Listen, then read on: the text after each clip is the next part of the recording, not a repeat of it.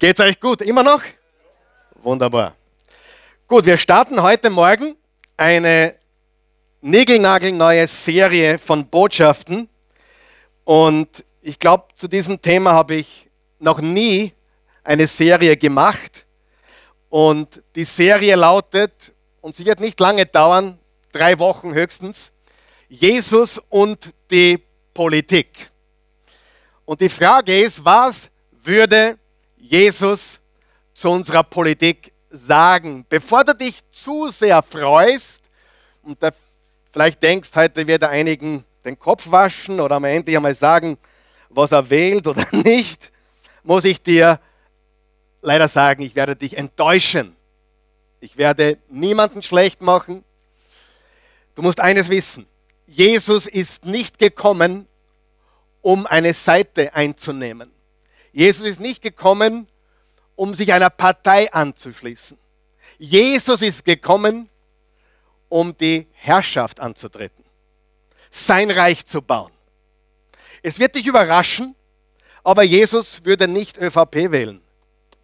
Es wird dich überraschen, Jesus würde nicht grün wählen. Er würde auch nicht rot oder blau wählen oder pink. Wer kann sich noch an Orange erinnern? Gekommen und wieder weg. Wer von euch glaubt, dass Jesus gekommen ist, um sein ewiges Reich zu bauen?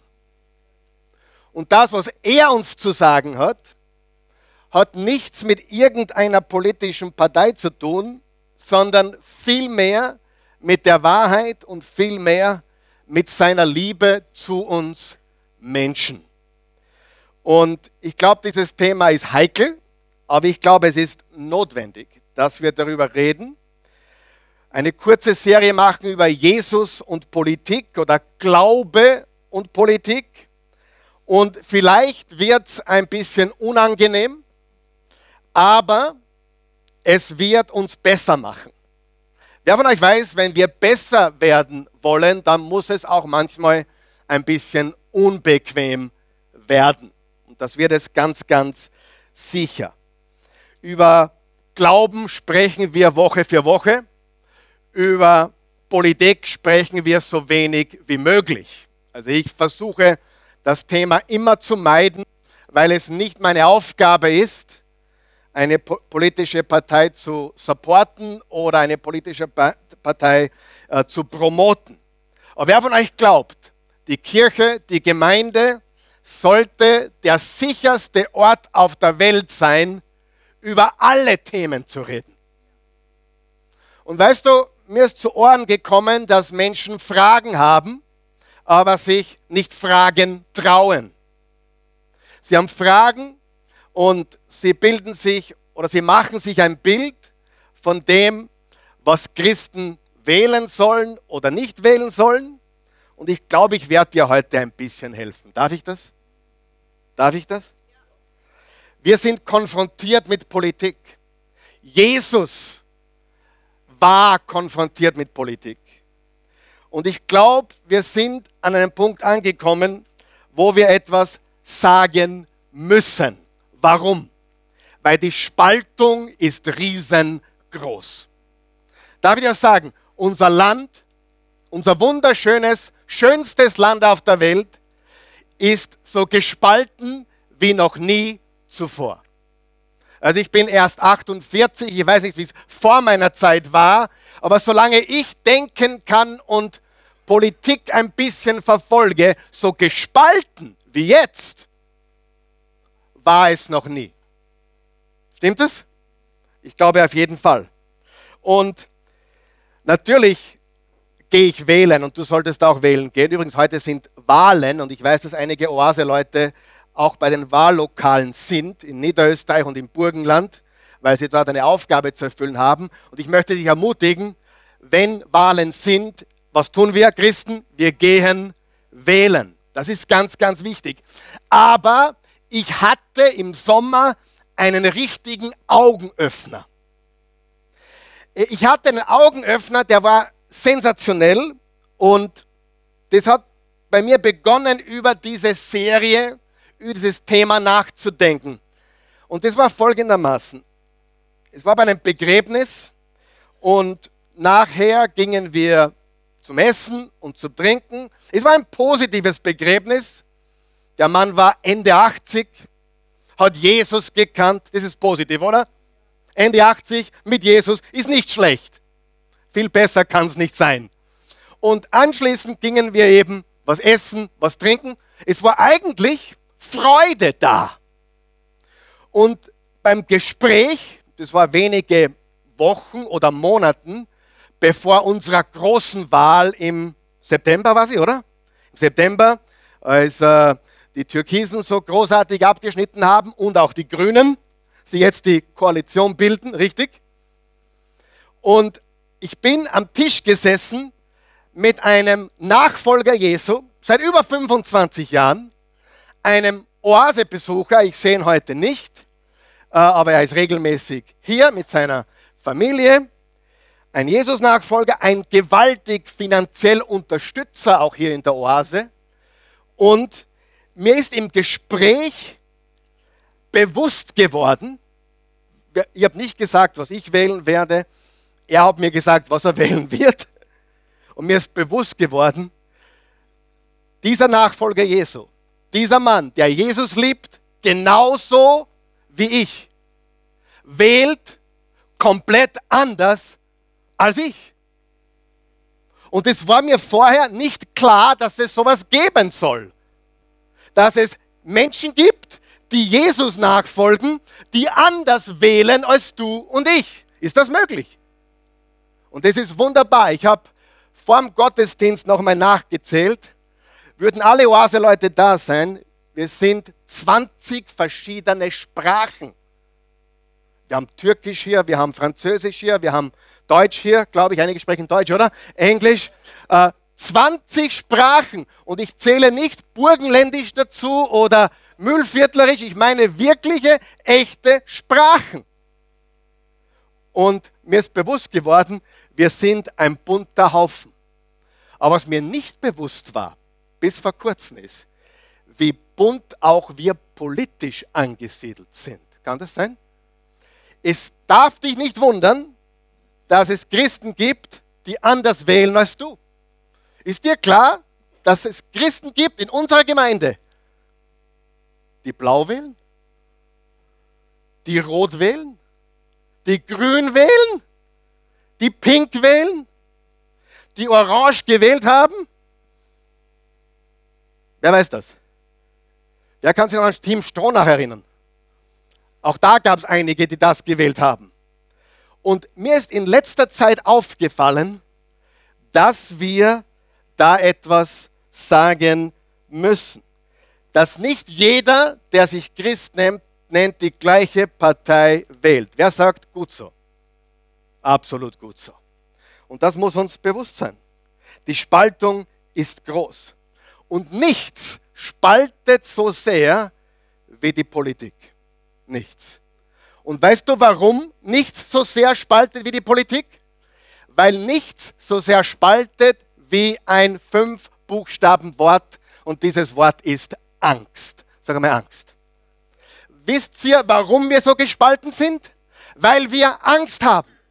Menschen haben Angst. Und wovor hat der Mensch generell Angst? Das Wort hat fünf, sieben Buchstaben und nennt sich Verlust. Verlust der Freiheit, Verlust der Sicherheit, Verlust ähm, äh, ja, unserer Herkunft, dass wir unsere Heimat verlieren. Es geht immer dar darum, dass Mensch vom Klima und von unserer Umwelt, es geht darum, der Mensch hat Angst vor Verlust. Und darum wählen manche so und darum wählen manche so und darum wählen manche so. Warum? Weil nicht jeder von uns die Welt gleich wahrnimmt. Stimmt das? Nicht jeder von uns nimmt die Welt gleich wahr. Und ich bin schuldig, schuldig, schuldig. Vater, vergib mir, denn ich wusste nicht, was ich tat. Ich habe früher, sag einmal früher, Menschen, die nicht meine Partei gewählt haben, innerlich, ohne es natürlich zu sagen, das darf ich als Pastor nicht, aber ich habe sie innerlich verurteilt. Ja oder nein? Sind wir noch wach? Und wir müssen an einem Punkt ankommen, wo wir sagen, hey, Über dieses Thema dürfen wir reden, müssen wir reden. Es ist keine Schande darüber zu reden und wir müssen auch reif werden. Sag einmal reif.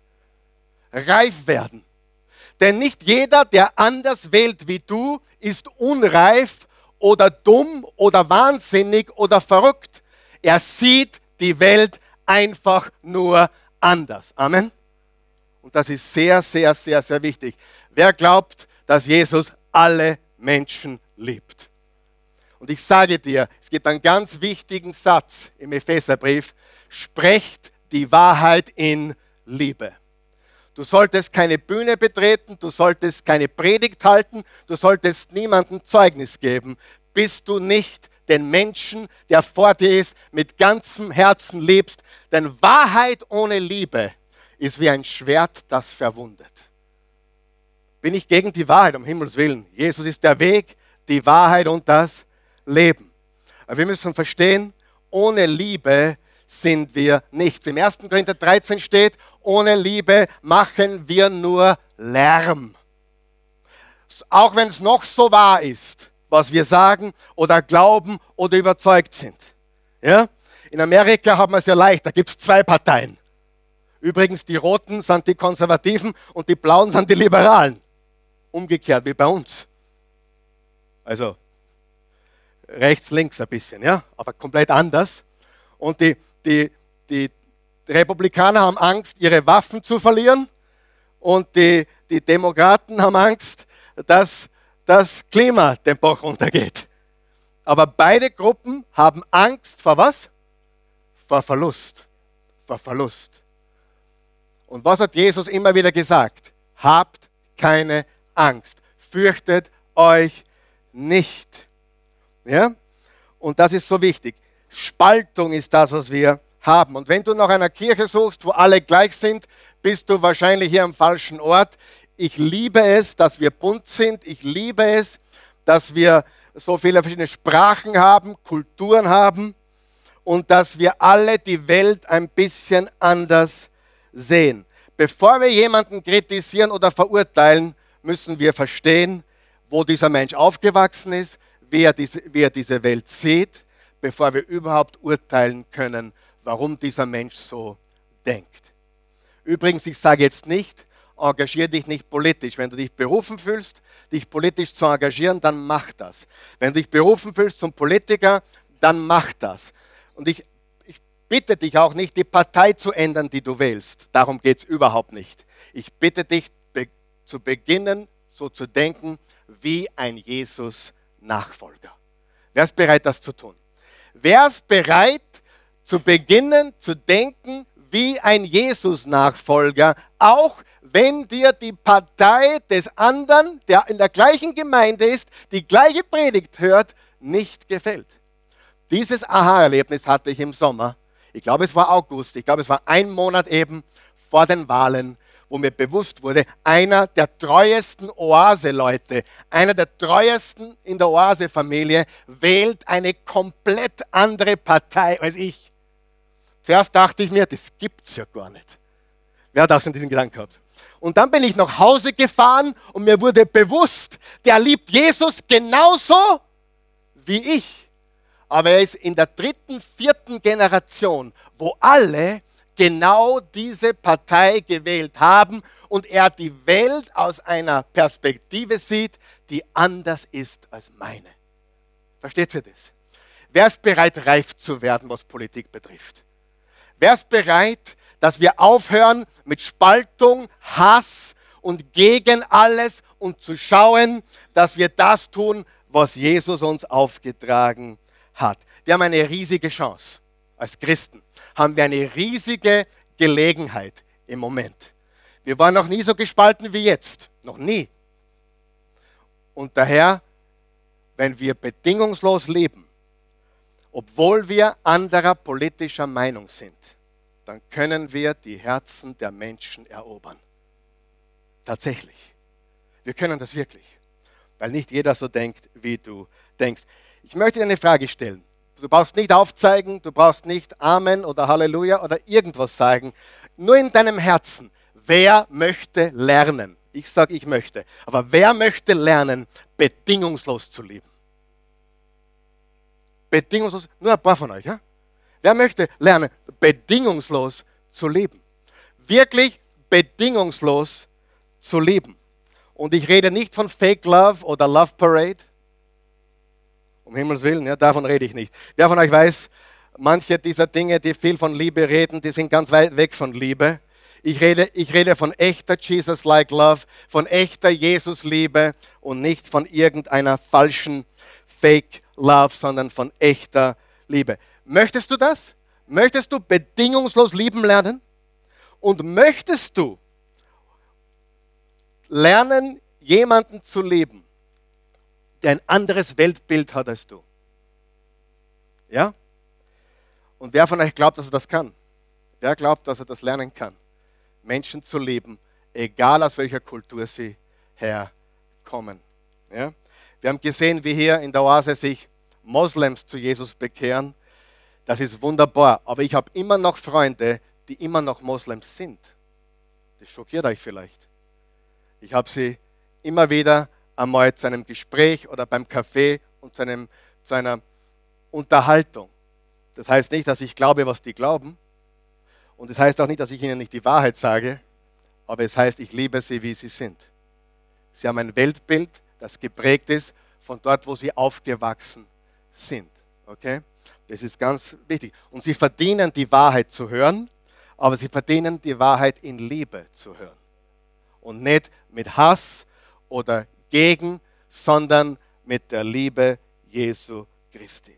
Bist du bereit, deine Politik, was immer deine Politik ist, manche sind gar nicht politisch, durch den Filter unseres Glaubens zu bewerten, anstatt eine Version des Glaubens zu schaffen, die deine Politik unterstützt.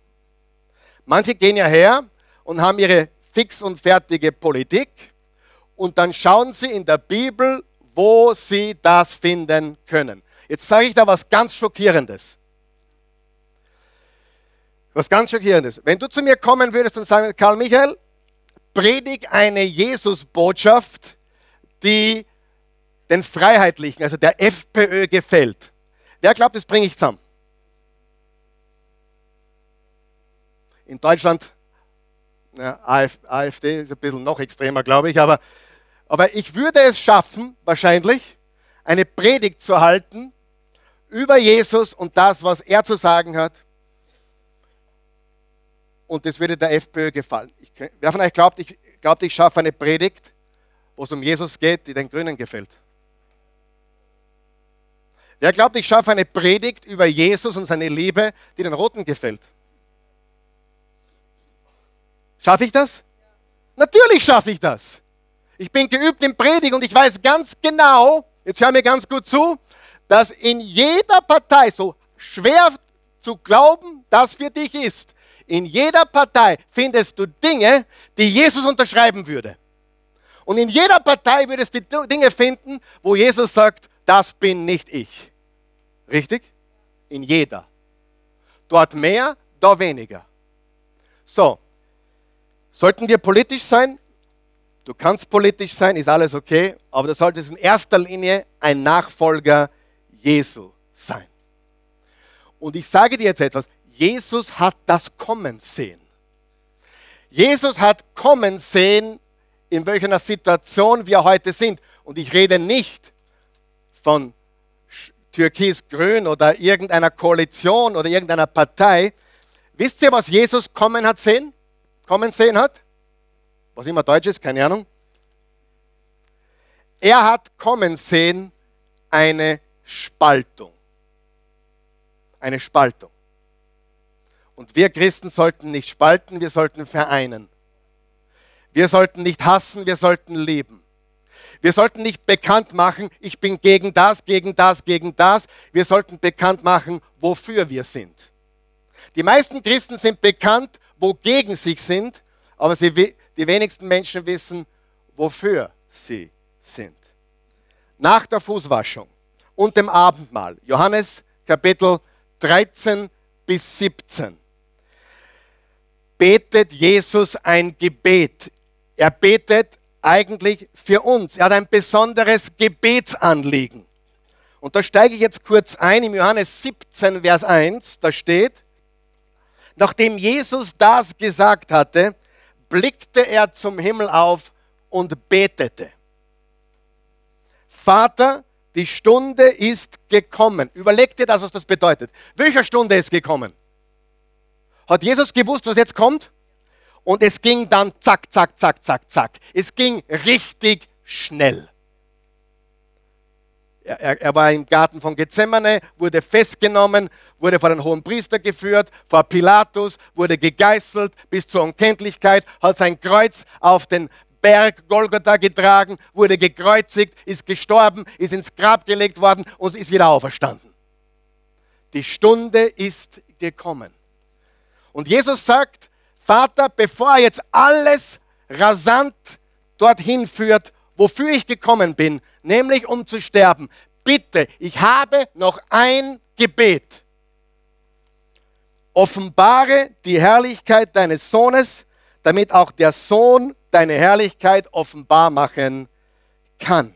Er bittet den himmlischen Vater und sagt, ich will, dass sie deine Herrlichkeit und meine Herrlichkeit sehen. Mit anderen Worten, die Welt soll jetzt wissen, wer ich bin.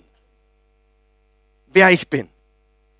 Bevor es losgeht, bitte Vater, ich muss dich um etwas bitten. Im Vers 11 geht es weiter. Johannes 17, Vers 11. Bald bin ich nicht mehr in der Welt, ich komme zu dir. Sie aber, wer aber? Wer ist sie?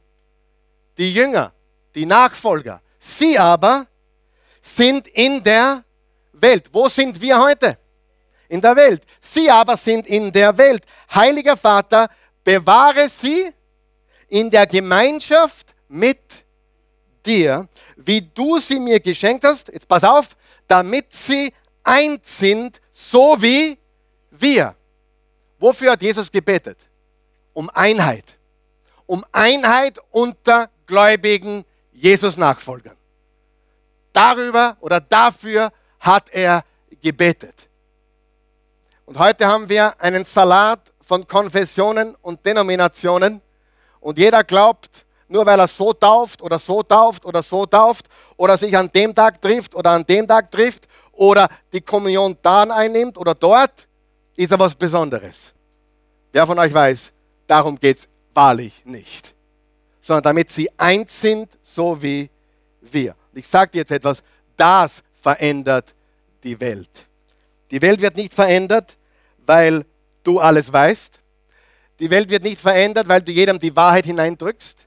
Die Welt wird verändert, wenn sie unsere Liebe sehen und unsere Einheit. Dann in Vers 20 geht es weiter. Ich bitte aber nicht nur für sie. Jetzt pass auf. Wer sind sie? Die Jünger.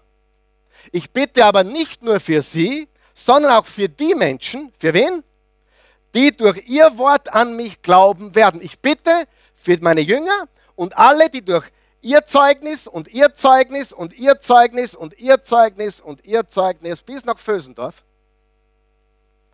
zum Glauben an mich kommen werden. Ich bete, dass sie alle eins sind, und zwar so, wie du, Vater, in mir bist und ich in dir, so sollen sie in uns eins sein. Was sollen wir sein? Eins. Was passiert dann? Dann wird die Welt glauben, dass du mich gesandt hast.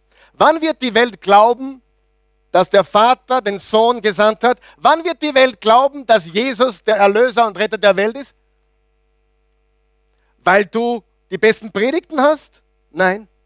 Weil du das beste Programm hast? Nein. Weil du die richtige Partei wählst? Nein. Sondern weil wir eins sind, weil wir Liebe haben zueinander. Kann es sein, dass wir Christen aufgefordert sind, über allen politischen Agenten zu stehen. Kann das sein? Ich habe jetzt nicht gesagt, dass wir Dinge unterstützen werden, die ganz offensichtlich der Bibel widersprechen. Okay? Da fallen mir ein paar, gleich ein paar Dinge ein, die ganz offensichtlich der Bibel widersprechen. Und Abtreibung zum Beispiel. Ja? Dafür können wir nicht sein, oder? Weil, weil der Mensch ist geschaffen im Ebenbild Gottes.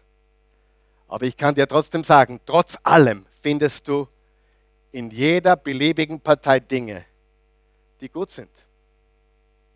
Ja? Ob sie den Schwerpunkt verdienen, weiß ich nicht. Aber sie sind Dinge, die Jesus auch sagen würde. Bis zu uns heute betet er für die, die durch ihr Wort an mich glauben werden. Ich bete, dass sie alle eins sind und zwar so wie du, Vater, in mir bist und ich in dir, so sollen sie in uns eins sein. Dann wird die Welt erkennen oder glauben, dass du mich gesandt hast. Wir dürfen unsere Liebe für nichts opfern, für nichts, für nichts. Wir dürfen unsere Einheit für nichts opfern. In meiner eigenen Familie gibt es sicher drei verschiedene Parteien, die gewählt werden. Ich rede jetzt nicht von meiner Pilsel-Familie jetzt vor Ort, ja. Ich frage auch meine Kinder nicht, was sie wählen, das ist ihr Business. Aber in der erweiterten Familie, da gibt es Parteien, die ich nicht wähle. Und trotzdem ist es meine Schwester, mein Bruder und ein gemeinsamer Bruder oder Schwester in Jesus Christus. Amen. Können wir bitte aufhören zu hassen? Können wir bitte aufhören, immer recht haben zu müssen? Können wir bitte aufhören mit all diesem Quatsch, was Menschen nur trennt und auseinander dividiert? Und können wir beginnen zu leben, so wie Jesus lebt? Können wir das? Das heißt nicht, dass ich ihnen recht gebe, aber ich, es heißt, dass ich sie liebe, obwohl ich anderer Meinung bin. Das ist ganz wichtig. Obwohl ich anderer Meinung bin. Darf ich fragen, wer hat seine politischen Überzeugungen in den letzten 20 Jahren ein bisschen verändert? Du hast früher anders gedacht wie heute. Darf ich auch sagen, es gibt Dinge, die wirst du in zehn Jahren anders sehen als heute. Hundertprozentig. Ja? Und das ist notwendig und das ist ganz, ganz wichtig. Im Johannes 13 steht, ich gebe euch jetzt ein neues Gebot, liebt einander. Genauso wie ich euch geliebt habe, sollt ihr einander lieben. An eurer Liebe zueinander werden alle erkennen, dass ihr meine Jünger seid. Die Welt wird erkennen, dass wir zu Jesus gehören. Wann? Weil wir Recht haben? Weil wir immer die Wahrheit sagen? Nein, die Welt wird erkennen, dass wir zu Jesus gehören. Warum? Weil wir einander lieben. Ich sage es noch einmal. Jesus ist nicht rot, Jesus ist nicht grün, Jesus ist nicht blau, Jesus ist nicht schwarz, Jesus ist auch nicht türkis, er ist nicht pink, er war nicht orange und er war nicht stronach. Jesus ist gekommen, um sein ewiges Reich zu bauen. Halleluja. Amen.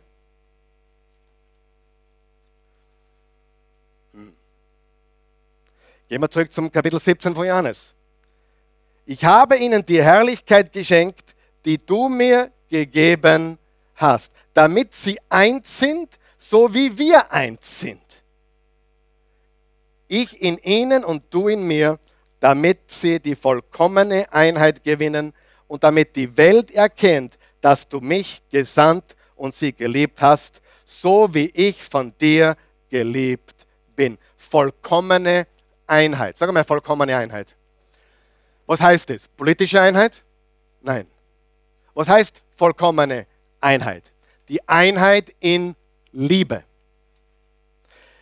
Ich habe sogar unterschiedliche Meinungen manchmal mit meinen Söhnen, mit meiner Frau, stell dir vor, sogar politisch manchmal, sogar kulturell und gesellschaftlich. Wir sind manchmal anderer Meinung. Aber weißt du was?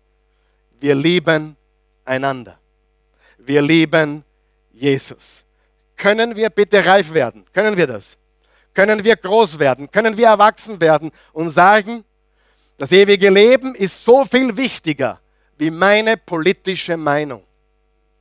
Jesus ist nicht gekommen, um Politik zu machen. Jesus ist gekommen, um sein Reich zu bauen.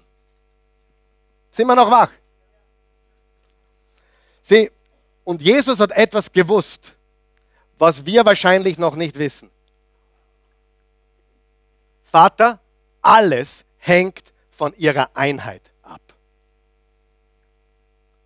Alles hängt von ihrer Einheit ab. Eine Gemeinde, die uneins ist, kann überleben, aber sie wird die Welt nicht erreichen. Ich sage das noch einmal. Eine Gemeinde, die uneins ist, kann überleben, aber sie wird die Welt nicht erreichen. Die Welt wird sich wundern. Und da ist unsere große Gelegenheit, unsere große Chance, bedingungslos zu leben, wo es jemand gar nicht erwartet. Nehmen wir mal an, du wählst eine bestimmte Partei, du bist gläubiger Jesus-Nachfolger, du wählst eine bestimmte Partei und du begegnest einem Menschen, der Jesus nicht kennt und der wählt was ganz was anderes. Und dieser Mensch erwartet, dass der erste Seitenhieb kommt und der zweite und die dritte Rechthaberei und du begegnest diesem Menschen primär mit Liebe. Glaubst du, das macht einen Unterschied? Glaubst du, wir können einen Beitrag dazu leisten, dass die Welt Jesus sieht und nicht unsere Rechthaberei oder unseren politischen Standpunkt. Bevor jetzt irgendjemand sagt, Karl Michael, was bist du? Bist du jetzt lauwarm geworden? Bist du wischiwaschi geworden? Im Gegenteil! Ich habe klare Überzeugungen. Wenn ich wählen gehe, frage ich mich nicht dreimal, bevor ich hineingehe, was werde ich wohl ankreuzen? Ich weiß, was ich ankreuze. Normalerweise. Es wird immer schwieriger. Aber ich habe Überzeugungen, aber ich muss ehrlich sagen, diese Überzeugungen haben sich auch verändert in den letzten zwei, drei Jahrzehnten. Vor 20 Jahren hat mich Politik überhaupt nicht interessiert und jetzt verfolge ich es ein bisschen. Und ich weiß, dass ich als guter Bürger, als verantwortungsvoller Bürger wählen gehen soll. Das ist meine Verantwortung in dieser Demokratie. Aber das heißt nicht, dass diese Partei, die ich wähle, die Jesus-Partei ist. ich wähle Jesus. Nein, ich wähle einen Menschen, der fehlerhaft ist. Haben uns nicht auch Leute in unserer eigenen Partei schon enttäuscht? Ich sage das noch einmal. Haben uns nicht schon Menschen in unserer eigenen Partei enttäuscht? Ja oder nein? Egal welche. Wenn du rot, rot wählst, weißt du, da gibt es Menschen, die dich schon enttäuscht haben, oder? Wenn du blau gewählt hast, wissen wir, da haben dich ein paar Leute enttäuscht, oder? Wenn du grün gewählt hast, vor einigen Jahren war es eine Katastrophe, jetzt war ein großes Comeback. Aber wer von euch weiß, Menschen sind Menschen, sie enttäuschen und sie sind nicht Jesus. Und keine Partei hat ein Programm, was mit dem Reich Gottes vergleichbar ist. Ja? Lass uns erwachsen werden. Lass uns in erster Linie Jesus Nachfolger sein. Lass uns in erster Linie Reich Gottes bauen. Dann lass uns irgendwann einmal politische Menschen sein. Aber lass uns zuerst sehen, was Jesus sagt, dass wir für Einheit sorgen sollen und nicht für Spaltung. Was tue ich jetzt, wenn jemand sagt, na, ich bin für Abtreibung? Dann sage ich, hey, aus meinem christlichen Weltbild sage ich dir, dass ich das absolut nicht richtig finde. Ich finde, es ist eine, ein absoluter Verstoß gegen Gottes Wort, weil es ein Ebenbild Gottes auslöscht. Aber ich kann das in Liebe tun, oder? Ich kann das in Liebe tun, ohne mit Hass dem Menschen zu begegnen. Stimmt das? Sieh, vollkommene Einheit heißt nicht politische Einheit. Vollkommene Einheit heißt nicht, dass wir in allen kulturellen, sozialen und gesellschaftlichen Fragen einer Meinung sind. Aber es heißt, dass wir trotz unterschiedlicher Meinung einander mit Respekt und Liebe entgegentreten. Und das Letzte, was diese Welt braucht, ist noch mehr Spaltung. Sie braucht Wahrheit, da gebe ich dir vollkommen recht. Aber sie braucht Menschen, die lieben wie Jesus. Vater, vergib ihnen, sie wissen nicht, was sie tun. Immer wenn ich jemandem die Wahrheit sagen will, stelle ich mir die Frage, nicht immer, leider oft auch zu schnell in der Wahrheit, wer auch, wer, wer weiß, was ich meine. Aber ich lerne das und sage, hey, bevor ich dem jetzt die Wahrheit sage, liebe ich diesen Menschen aufrichtig? Will ich für diesen Menschen wirklich das Beste? Oder will ich nur Recht haben? Hast du schon gemerkt, dass die meisten Menschen nicht zuhören? Warum hören sie nicht zu? Weil sie bereits vorbereiten, was sie als nächstes sagen werden. Während du redest, hören sie nicht zu, sie überlegen sich bereits, ohne hinzuhören, wie sie kontern werden. Stimmt das? Aber Liebe hört, Liebe lernt, Liebe gibt, Liebe vergibt, Liebe sucht die Einheit. Inhaltlich können wir auseinanderliegen. Inhaltlich können wir auseinanderlegen, aber wir haben trotzdem das Gebot Jesu, liebt einander, wie ich euch geliebt habe. An eurer Liebe zueinander wird die Welt erkennen, dass ihr meine Jünger seid. Ich möchte, dass du das nicht vergisst. Wir haben zwar Wahlen gehabt, werden wieder Wahlen haben. Politik ist in aller Munde. Lass dich nicht zum Hass hinreißen. Lass dich nicht zur Rechthaberei hinreißen sondern versuche den Menschen zuzuhören, versuche zu verstehen, woher kommst du eigentlich? Verstehst du? Woher kommst du?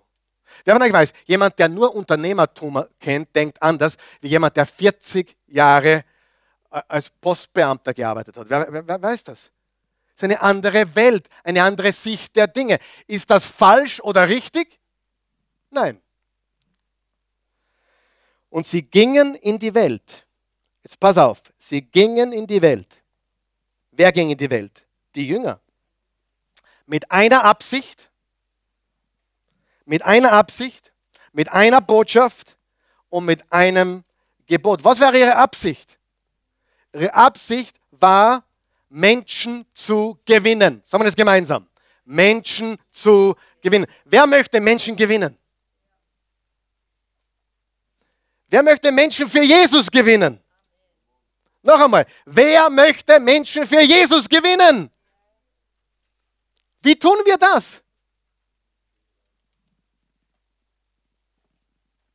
Daran wird die Welt erkennen, dass ihr meine Jünger seid, wenn ihr Liebe habt zueinander. Natürlich brauchst du eine klare Botschaft. Wer von euch weiß, es gibt so viel verwässerte Botschaft. Du brauchst Klarheit, du brauchst Direktheit, du brauchst Kühnheit, du brauchst Mut. Aber du musst es in einer Art und Weise sagen, wo du nicht hassen tust, sondern lieben tust. Und auch lernen. Die meisten von uns haben noch gar nicht zugehört, warum der andere anders gewählt hat. Ist, ist er ein böser? Sieh, hier ist das Problem. Ich kenne es von Amerika. Da gibt es nur zwei Parteien. Das hat solche Extreme, dass die, die republikanisch gewählt haben, die glauben tatsächlich, die anderen sind geisteskrank. Und vice versa. Tatsächlich. Es hat in Amerika Kirchen gegeben, nach der letzten Wahl, was der, wo der jetzige Präsident gewonnen hat, hat es Kirchen gegeben, die haben dreimal so laut gesungen wie sonst am nächsten Sonntag. Dreimal, Halleluja, wir haben gewonnen. Und hat es Gemeinden gegeben, da war nicht einmal ein Lobpreis. Da war Trauerstimmung, weil der Falsche gewonnen hat. Wirklich. Ich rede nicht von der Welt, ich rede von Christen. Die Christenheit ist gespalten. Dass die Welt gespalten ist, das wissen wir. Das ist normal. Aber wir Christen sind gespalten und wir gehen der Politik auf dem Leim, ohne dass wir herausfinden, warum denkt der so oder wählt der so? Vielleicht sollte ich einmal zuhören. Noch einmal, nicht, dass du mich falsch verstehst. Ich werde nach dieser Predigt nicht die Partei wechseln. Und ich möchte auch nicht, dass du die Partei wechselst. Ich möchte nur, dass du beginnst, ein bisschen anders zu denken wie ein Jesus-Nachfolger. Und by the way, ich gehöre keiner Partei an. Ich gehe nur wählen, wenn zum Wählen ist, aber ich gehöre dem Reich Gottes an. Aber ich habe Überzeugungen. Bitte nicht falsch. Karl Michael Pinsel hat politische Überzeugungen. Karl Michael Pinsel hat eine Meinung zu den gesellschaftlichen Themen dieser Welt. Aber wenn du eine andere Meinung hast oder ein anderes Weltbild, werde ich dich lieben. Amen. Und nicht glauben, dass du irgendwie einen Schuss in der Schüssel hast. Nur weil du anders wählst als ich. Und auch wenn ich es nicht richtig finde, was du wählst oder, oder, oder die Gründe, werde ich trotzdem die Einheit suchen und nicht das Trennende. Ist das der richtige Weg? Wer glaubt, das ist der richtige Weg? Hundertprozentig. Eine Absicht, eine Botschaft. Was war die Botschaft? Jesus ist der Messias. Jesus ist der Christus. Er ist der auferstandene Sohn Gottes. Und ein Gebot. Was ist das Gebot? Das Gebot der Liebe. Eine Absicht, Menschen zu erreichen. Eine Botschaft, Jesus ist der Sohn Gottes, der Messias, der Christus. Und ein Gebot, und das Gebot ist das Gebot der Liebe. Wir dürfen nicht zulassen, dass uns irgendetwas spaltet oder irgendjemand spaltet. Wer glaubt, dass wenn wir leben, wird sich die Welt verändern? Und wisst ihr, dass genau das passiert ist? Das ist passiert. Ich gebe euch nur ein Beispiel, nur ein einziges Beispiel. Nachdem Jesus den Startschuss gegeben hat, in Kapitel 1 der Apostelgeschichte, ihr werdet meine Zeugen sein. Meine Zeugen. In Jerusalem, nachdem der Heilige Geist auf euch gekommen ist. In Jerusalem, Judäa, Samarien und bis an die Grenzen der Erde. Innerhalb von 20 Jahren war 60 Prozent der Umgebung voll mit Jesus Nachfolgern. Und jetzt sage ich dir was. Ich habe neulich wieder gesprochen mit, mit jemandem, einer Dame, die komplett anders wählt als ich. komplett anders wählt als ich. Und es ging um Feminismus. Und wenn ich das Wort Feminismus höre, dann kriege ich solche Ohrwascheln. Weil es gibt keinen, der die Frauen je mehr geliebt hat, wie Jesus Christus. Weißt du, wenn du Kirchengeschichte studierst, kommst du drauf, dass vor Jesus die Frau nichts zu sagen hat. Jesus war der Grund, warum die Frau, die Gemeinde, die Jesus-Nachfolger, war der Grund, warum die Frauen überhaupt zu dem Status gekommen sind, den wir heute in Jesus haben.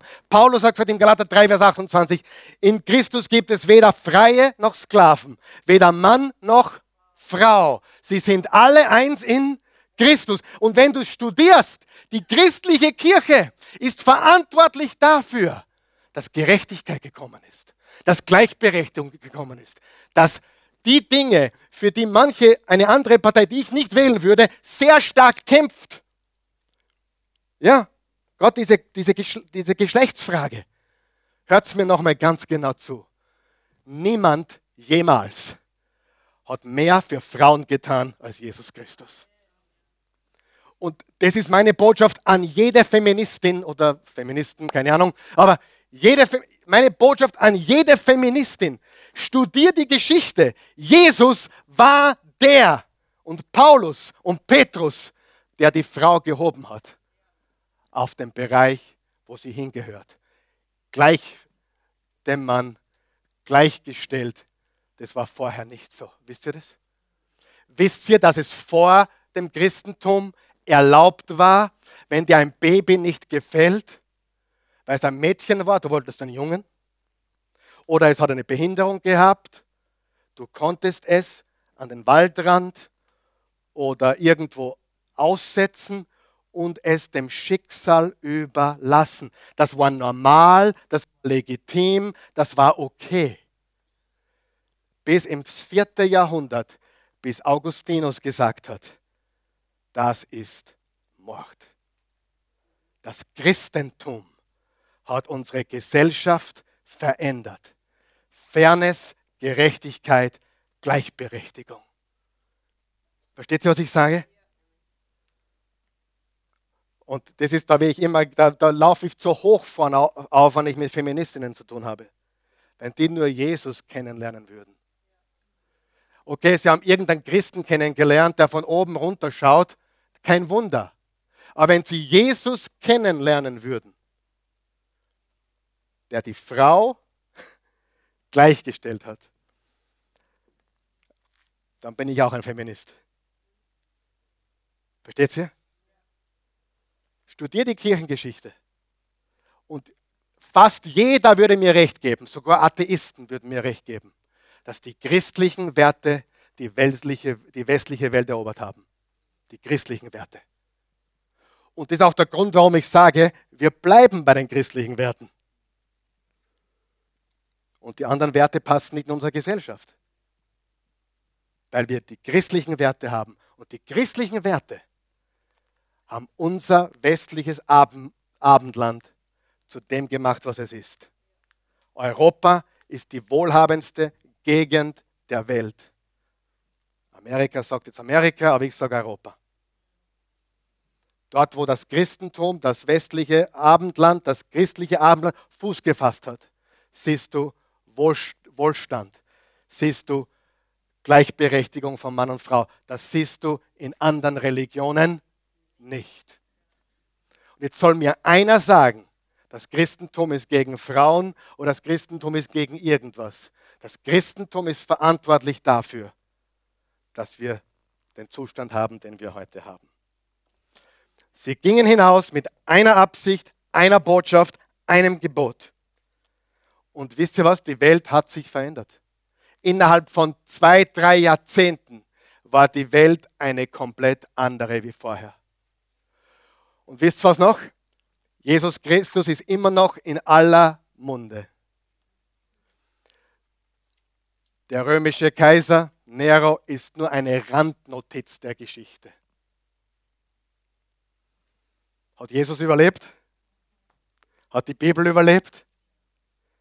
Die Wahrheit wird überleben. Aber die, die, die Welt wird nicht erkennen, dass wir zu Jesus gehören, weil wir die Bibel schwingen. Die Welt wird erkennen, dass wir zu Jesus gehören, weil wir einander lieben. Obwohl wir anderer Meinung sind, haben wir Liebe zu den Menschen. Das ist das große Gebot. Stimmt es? Wer lernt heute was? Wer findet es wichtig? Sieh, welcher Politiker gewinnt? Der, den die Menschen wählen. Die Gemeinde Jesu gewinnt, wenn wir in Liebe wandeln.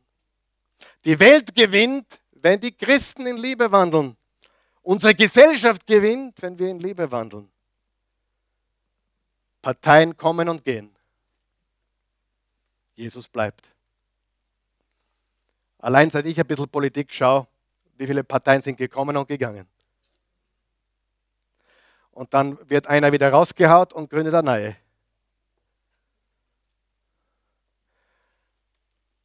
Aber wer von euch weiß, Jesus ist der König. Sein Reich bleibt bestehen. Und wenn wir das wissen, warum sollten wir es zulassen, dass ein vergängliches Thema uns auseinanderdividiert? Noch einmal, du solltest klare, starke Überzeugungen haben. Ja? Ich will dich nicht von der Partei abbringen, die du wählst. Wirklich nicht. Wirklich nicht. Wenn du rot wählst, bleib dabei. Wenn du blau wählst, bleib dabei. Wenn du, was immer, ich will dich nicht überreden, die Partei zu wechseln. Was ich will ist, dass du beginnst zu denken wie ein Jesus-Nachfolger. Daran wird die Welt erkennen, dass ihr meine Jünger seid, weil ihr Liebe habt zueinander. Das ist Gottes Wille.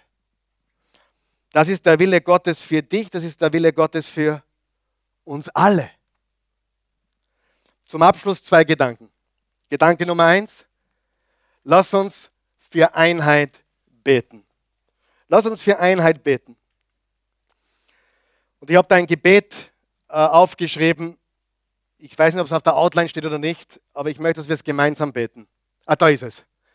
Sagen wir das gemeinsam. Himmlischer Vater, mach uns ein damit wir viele erreichen können. Sagen wir das nochmal. Himmlischer Vater, mach uns eins, damit wir viele erreichen können. Noch einmal, himmlischer Vater, mach uns eins, damit wir viele erreichen können. Wer will Menschen erreichen? Wer will Menschen für Jesus erreichen? Wer möchte bedingungslos leben können? So, das steht nicht auf der Outline, aber drei Dinge will ich, dass du tust. Bitte, hör mir jetzt ganz genau zu. Erstens, bleib bei deiner politischen Meinung. Sei politisch anderer Meinung. Hast du ein Problem damit? Ich habe kein Problem damit. Zweitens, liebe bedingungslos. Und drittens, bete für Einheit. Ja? Ich glaube, das sollten wir tun im Angesicht unserer Situation. Und du sagst, Karl Michael, das ist extrem naiv, was du sagst. Der zweite, zweite Gedanke, also erster Gedanke, bete für Einheit. Drittens, suche nach einer Gelegenheit, jemanden bedingungslos zu leben, mit dem du politisch nicht übereinstimmst. Du sagst jetzt, ich kenne ja gar keine Menschen, die andere Partei wählen. Tragisch. Lern ein paar kennen. Lern ein paar kennen und hör und hör zu. Hör zu.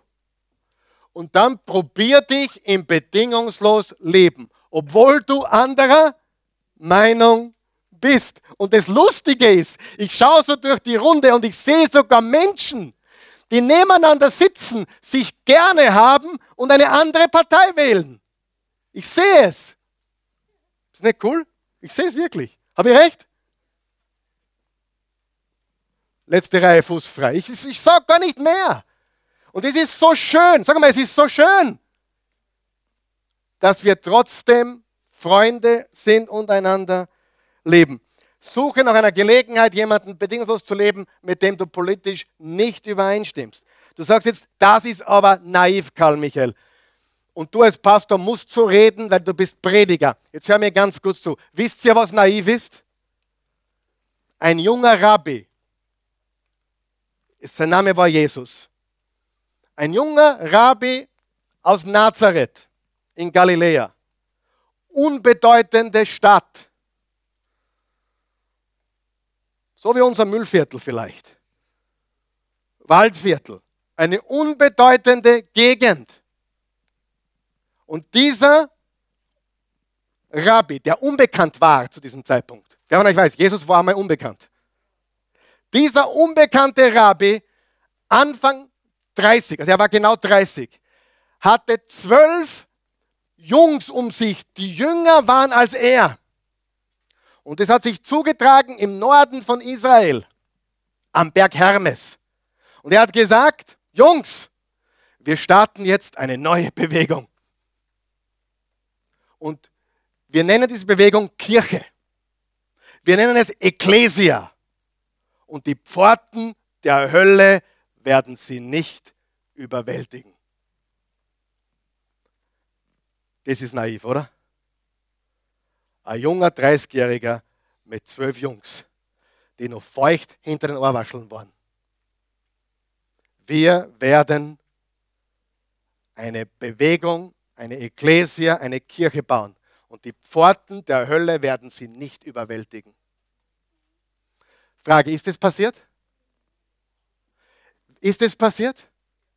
Ich werde meine Gemeinde bauen und alle Mächte des Todes können ihr nichts anhaben. Ist das passiert?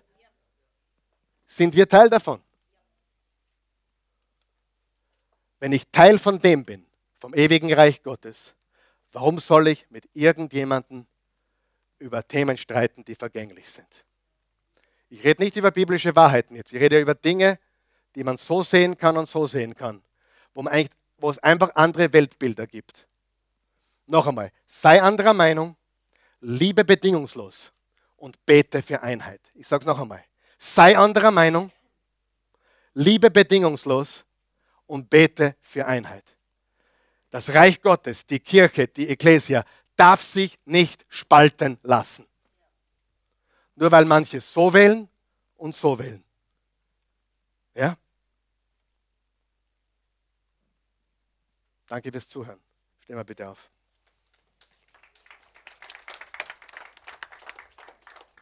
Vater im Himmel, wir loben, preisen und erheben dich.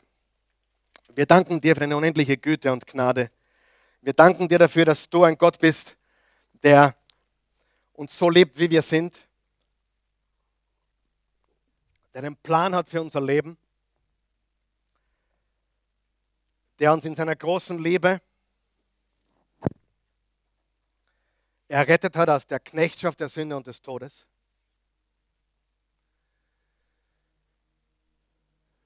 Gott, wir danken dir dafür, dass Jesus für uns am Kreuz gestorben ist. Danke, Jesus, dass du für mich am Kreuz gestorben bist. Dass du am dritten Tage auferstanden bist von den Toten und heute lebst. Ich möchte an dieser Stelle noch etwas kurz sagen. Warum haben Christen Angst vor Politik oder Wissenschaft? Mein Glaube hängt zusammen mit einem geschichtlichen Ereignis. Was? Ein geschichtliches Ereignis. Und wer glaubt, dass die Auferstehung ein geschichtliches Ereignis ist? Wenn das ein geschichtliches Ereignis ist, vor welcher Entdeckung oder Erfindung oder Ausgrabung soll ich mich fürchten? Es kann doch nichts gefunden werden, was dem geschichtlichen Ereignis widersprechen kann, oder?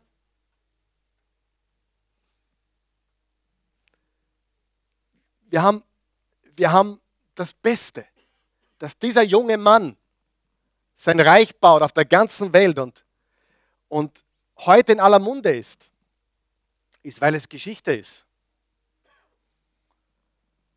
Wenn du hier bist heute Morgen oder zusiehst und du hast keine persönliche Beziehung zu Jesus Christus,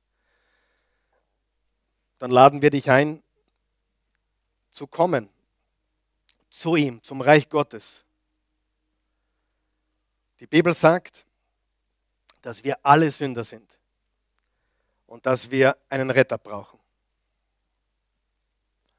Die Bibel sagt, dass Jesus dieser Retter ist. Wichtig ist nicht, welche Partei du gewählt hast oder wählen wirst. Wichtig ist, dass du Jesus wählst, dass du Jesus annimmst als deinen Herrn und Erlöser. Die Bibel sagt, sein Reich ist ewig. Jede Partei wird vergehen, diese Welt wird vergehen, aber das Reich Jesu Christi bleibt für immer.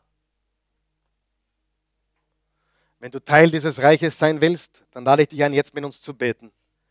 Folgende Worte. Guter Gott, ich komme zu dir, wie ich bin.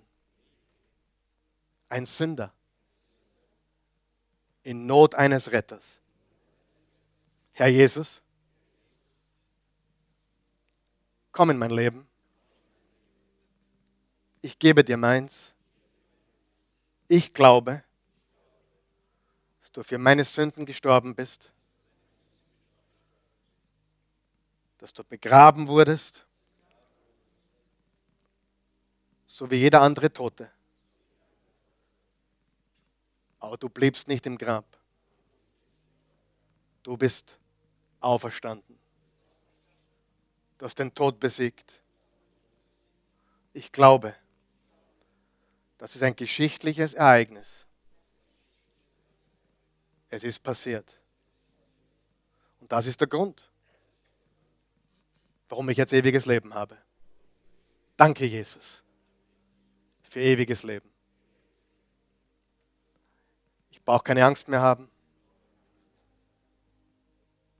weil mein Glaube eine Geschichte hat und an eine Geschichte gebunden ist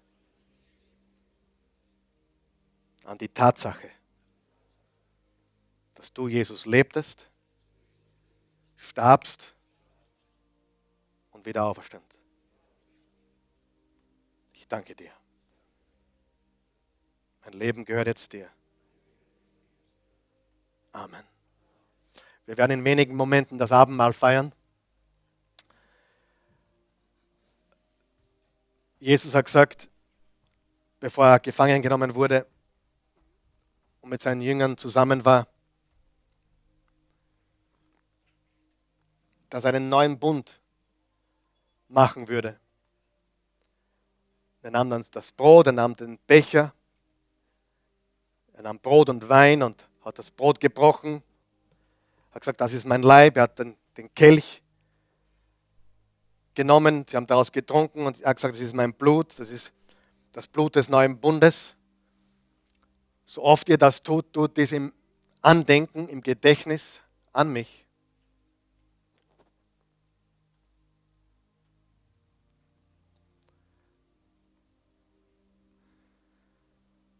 Bevor wir das jetzt, bevor du nach vorne kommst und bevor du teilnimmst und jeder, der an Jesus glaubt, darf teilnehmen. Egal, welche andere Kirche dir das verboten hat oder wer dich ausgeschlossen hat, Hör mir zu. Das sind Symbole der Gnade. Bleib jedoch dort, wo du bist, wenn du deine Sünden nicht bereust. Wenn du sagst, ich bin eh gut genug oder ich brauche keine Vergebung, bitte bleib an deinem Platz, bitte nimm nicht teil. Aber wenn du weißt, du hast gesündigt, wenn du weißt, du hast Schuld in dein Leben aufgeladen, Warum solltest du stehen bleiben? Warum solltest du nicht an diesen Gnadensymbolen teilnehmen? Kann man für Gnade gut genug sein? Nur eine Zwischenfrage. Wer ist für Gnade gut genug? Das ist ein Widerspruch in, in Worten. Du kannst nicht gut genug sein, am Abendmahl teilzunehmen. Du kannst mit der falschen Haltung kommen. Du kannst sagen, na, so schlimm bin ich ja nicht, brauche ich nicht. Das wäre tragisch. Aber wenn du Buße tust und sagst, ich habe gesündigt, dann kommst du, wie du bist. Amen. Aber bevor wir das tun, lass uns noch so ein bisschen ein Bußgebet gemeinsam machen. Das ist von meinem Herzen, weil ich bin sehr schuldig. Ich war politisch ein bisschen selbstgerecht. Ich gehöre zu denen, die früher geglaubt haben. Wer meine Partei nicht wählt, der tickt nicht ganz richtig. Nicht nur in Amerika. Ich habe in Amerika nie gewählt, weil ich kein Amerikaner bin. Aber ich hatte wirklich so die Haltung, nicht offiziell und nach außen hin, aber ich hatte so die Haltung, hey, wer, wer nicht diese Partei wählt, der hat was nicht verstanden. Der braucht Nachhilfe. Ja? Heute bin ich ein bisschen älter, habe immer noch Überzeugungen, manche sogar noch stärker wie vorher, aber manch, manche nicht mehr so wie vorher. Ich bin schuldig. Und ich werde jetzt die Partei nicht wechseln. Aber meine Haltung, meine Liebe verändern. Amen. Darum geht Es Es geht nicht darum, wenn du heute glaubst, Karl Michael will, dass wir sagen, jede Partei ist gleich gut oder gleich richtig, habe ich nicht gesagt. Habe ich das gesagt? Ich glaube, es gibt besser und schlechter. Ich wäre ja kein Mensch, wenn ich das nicht würde, oder? Aber trotz Unterschiede haben wir zu lieben und Einheit suchen und Spaltung meiden. Beten wir. Guter Gott.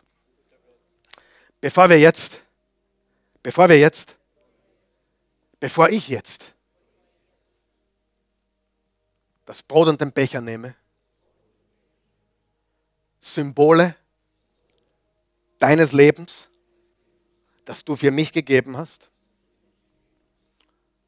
Symbole der Liebe, der Gnade,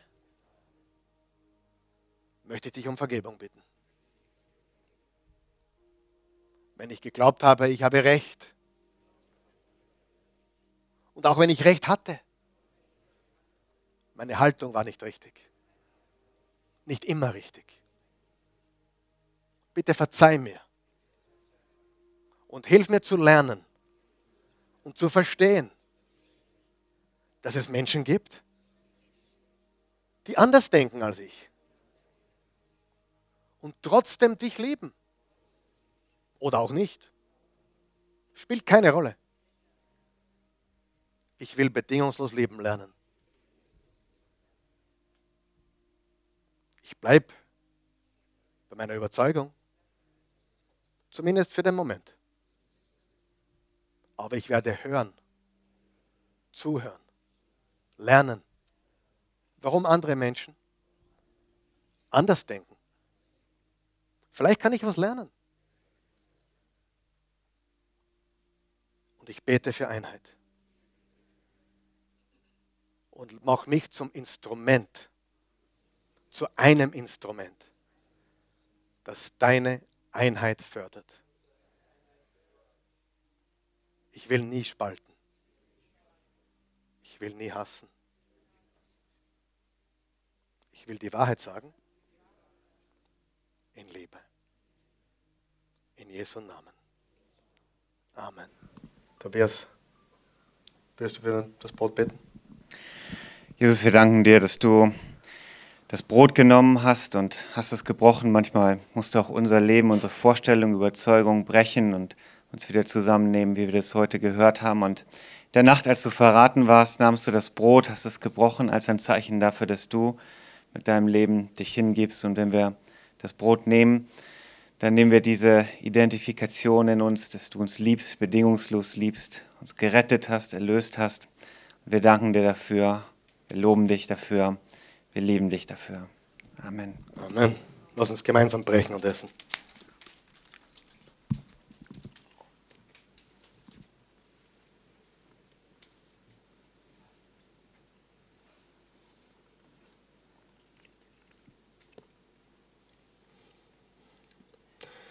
Danke, Herr Jesus Christus, für, für dein Leben, das du anstelle unseres gegeben hast. Du bist unser Stellvertreter geworden. Du hast an unserer Stelle unsere Strafe bezahlt. Du hast dein Blut für uns vergossen. Das Leben ist im Blut. Und du hast deines, dein eigenes Blut, Gottes Blut für uns gegeben. Jesus Christus, danke, dass dein Blut uns reinwäscht. Weiß, ganz weiß. Und dass wir gerecht sind vor dir. Nicht durch eigene Gerechtigkeit, sondern durch deine. Du machst uns gerecht. Dass wir heilig sind, nicht weil wir immer heilig handeln, sondern weil du uns heilig gesprochen hast. Du hast uns freigesprochen von aller Schuld und Sünde. Wir danken dir dafür. Lass uns den Becher nehmen und trinken.